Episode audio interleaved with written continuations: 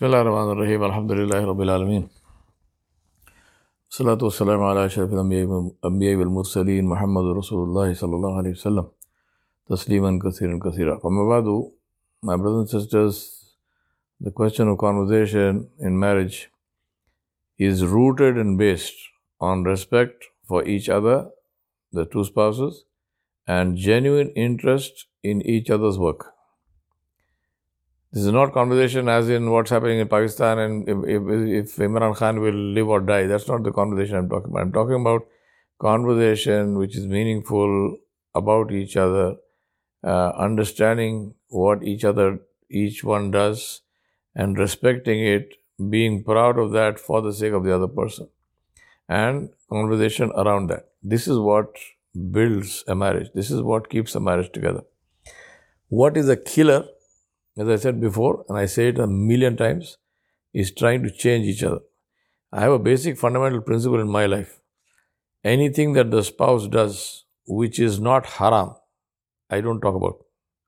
I don't care what my spouse wears, what she eats, she doesn't eat, and so on and so on and so forth, unless it is something which is uh, physically harmful or the, unless it is something which is haram. Alhamdulillah, I have a spouse who doesn't do either of that.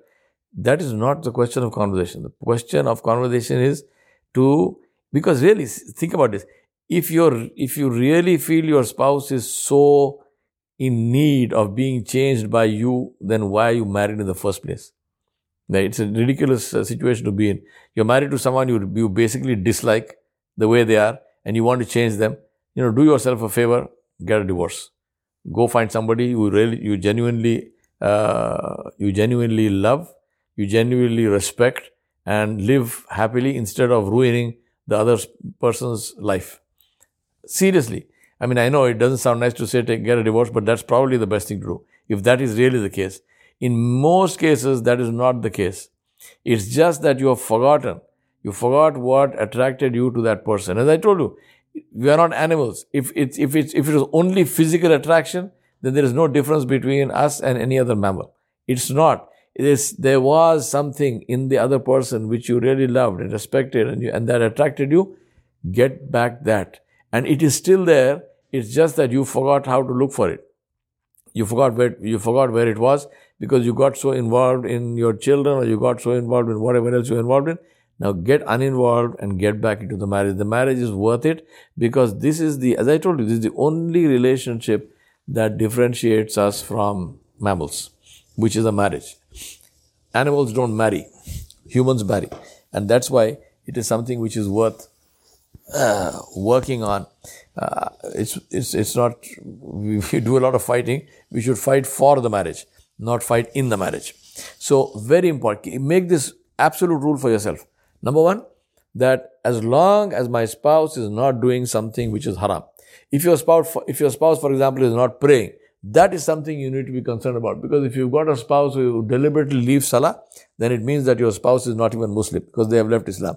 You don't want to be in that situation. So be very, very clear uh, about this. Number two, be very clear that uh, if they are doing something which is uh, wrong, you know, not praying. Uh, we have, I mean, I don't want to make one long list of uh, of uh, evils that are there in human in, in Muslim society, but there are plenty. Now, as long as that is not happening, alhamdulillah, majority of cases, none of that is happening. Or anything else which is, you know, uh, detrimental to health and so on, that's a different issue. But other than that, do not criticize your spouse. Leave them alone. Let them live their life the way they want to live their lives. There's absolutely nothing wrong with that. Second thing is, what's very important is trust. And again, trust, I don't mean trust in terms of adultery. Alhamdulillah, uh, you know, we, we, we are not married to people uh, with whom we have to worry about that, inshallah. Right? That they are going to have an affair with somebody and so on. Trust in terms of running the house. Trust in terms of money. Trust in, in, in terms of, uh, you know, if I, if I give the money, many men have this thing. If I give the money to my wife, she's going to spend it all. Let her spend it all. Right? Start from the from the base. Tell her, look, here is the bank account, here is the credit card, here is the thing, uh, and if you you know spend it all, no problem. Allah is the provider. Until we find the money again, we are going to starve and we are going to make keep keep fasting, right? We will just make roza after roza, uh, eat one date in the morning, one date in the evening, uh, probably good for health as well. So it's it's very simple, right? Now think about this. You didn't marry a moron. You married a adult woman, and more for most of us, it, you married a woman who was educated, who understands money. Uh, so why treat her like a moron? Because if you if you if you treat her like a moron, she's going to behave like a moron. If she treats you like a moron, you will behave like a moron. So please understand this. Treat each other with respect, and respect means to trust. Respect means to leave them alone, let them pursue their personal interests in life, whatever that is. Third thing is, you have to genuinely respect what they do and have an interest and show an interest in that. That is what builds conversation. Um, if if the if the whole, for example, if a, if the man is working hard, usually this, this is the, the way it goes. The man works hard. He's in a career. He's in a corporate organization or something. He's running a business.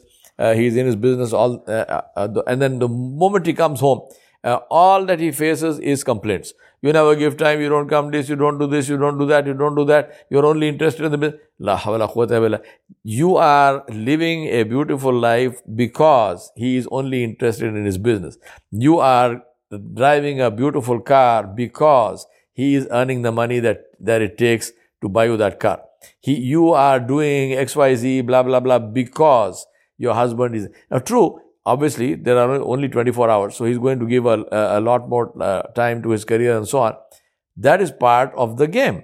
That is the that is the equation. Because he gives that time, he is successful. Because he is successful, he is able to support you and keep you in the status and standard that you have become accustomed to. And vice versa.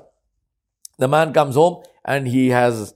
Uh, you know, a beautiful house to look at, he's got a nice meal to eat and so on and so forth. That must be appreciated. So, clearly, now, again, I, I, I'm, I'm not, uh, you know, being anti-feminist or whatnot. The woman might say, well, I also have a career. You know, seriously, think about this. Especially if you have children. One of the two spouses has to give primary time to the children. Islam says that has to be the mother, because the primacy of responsibility for raising children is that of the mother. The mother raises the children, the father takes care of the financial and other uh, responsibilities of the household. And that is the best way, because this is the way that is decreed by Allah subhanahu wa ta'ala. He created men and women differently, different from each other.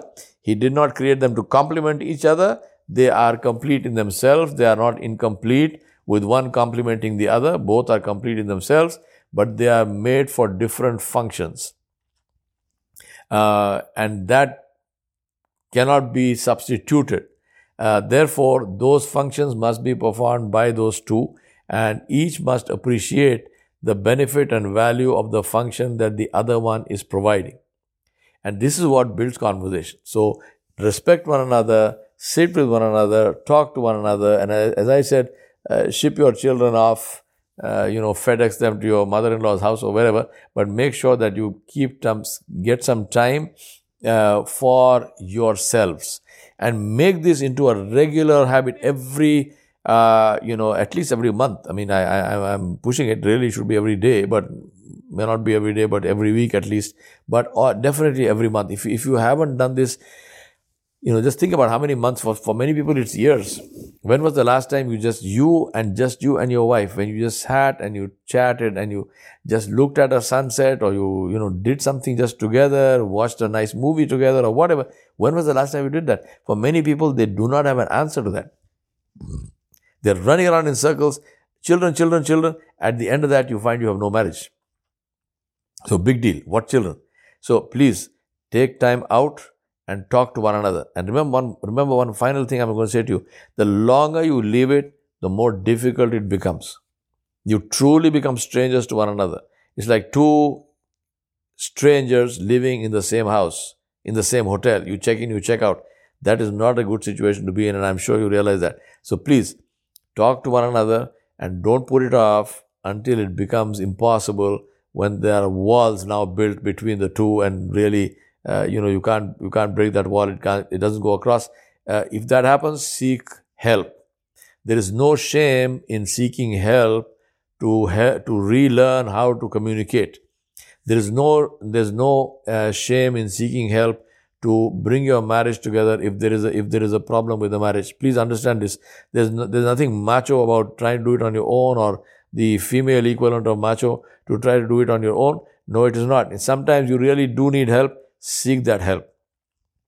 Find a counselor, find somebody who is uh, who has the maturity and ability to guide you, and take it forward from that. This is very, very important to do. And if you don't do that, believe me, the price to pay is not only the spouses, but the children also end up paying a very heavy price, which is entirely, entirely avoidable. I ask Allah subhanahu wa ta'ala to help us to, um, to, to make marriage the most beautiful thing, as He Himself Jalla Jalaluhu said in His book, وَصَلَى اللَّهُ عَلَى نَبِيِّ الْكَرِيمِ وَعَلَيْهِ وَصَحْبِهِ أَجْمَعِينَ بِرَحْمَتِكَ يَا أَرْحَمَ الرَّاحِمِينَ.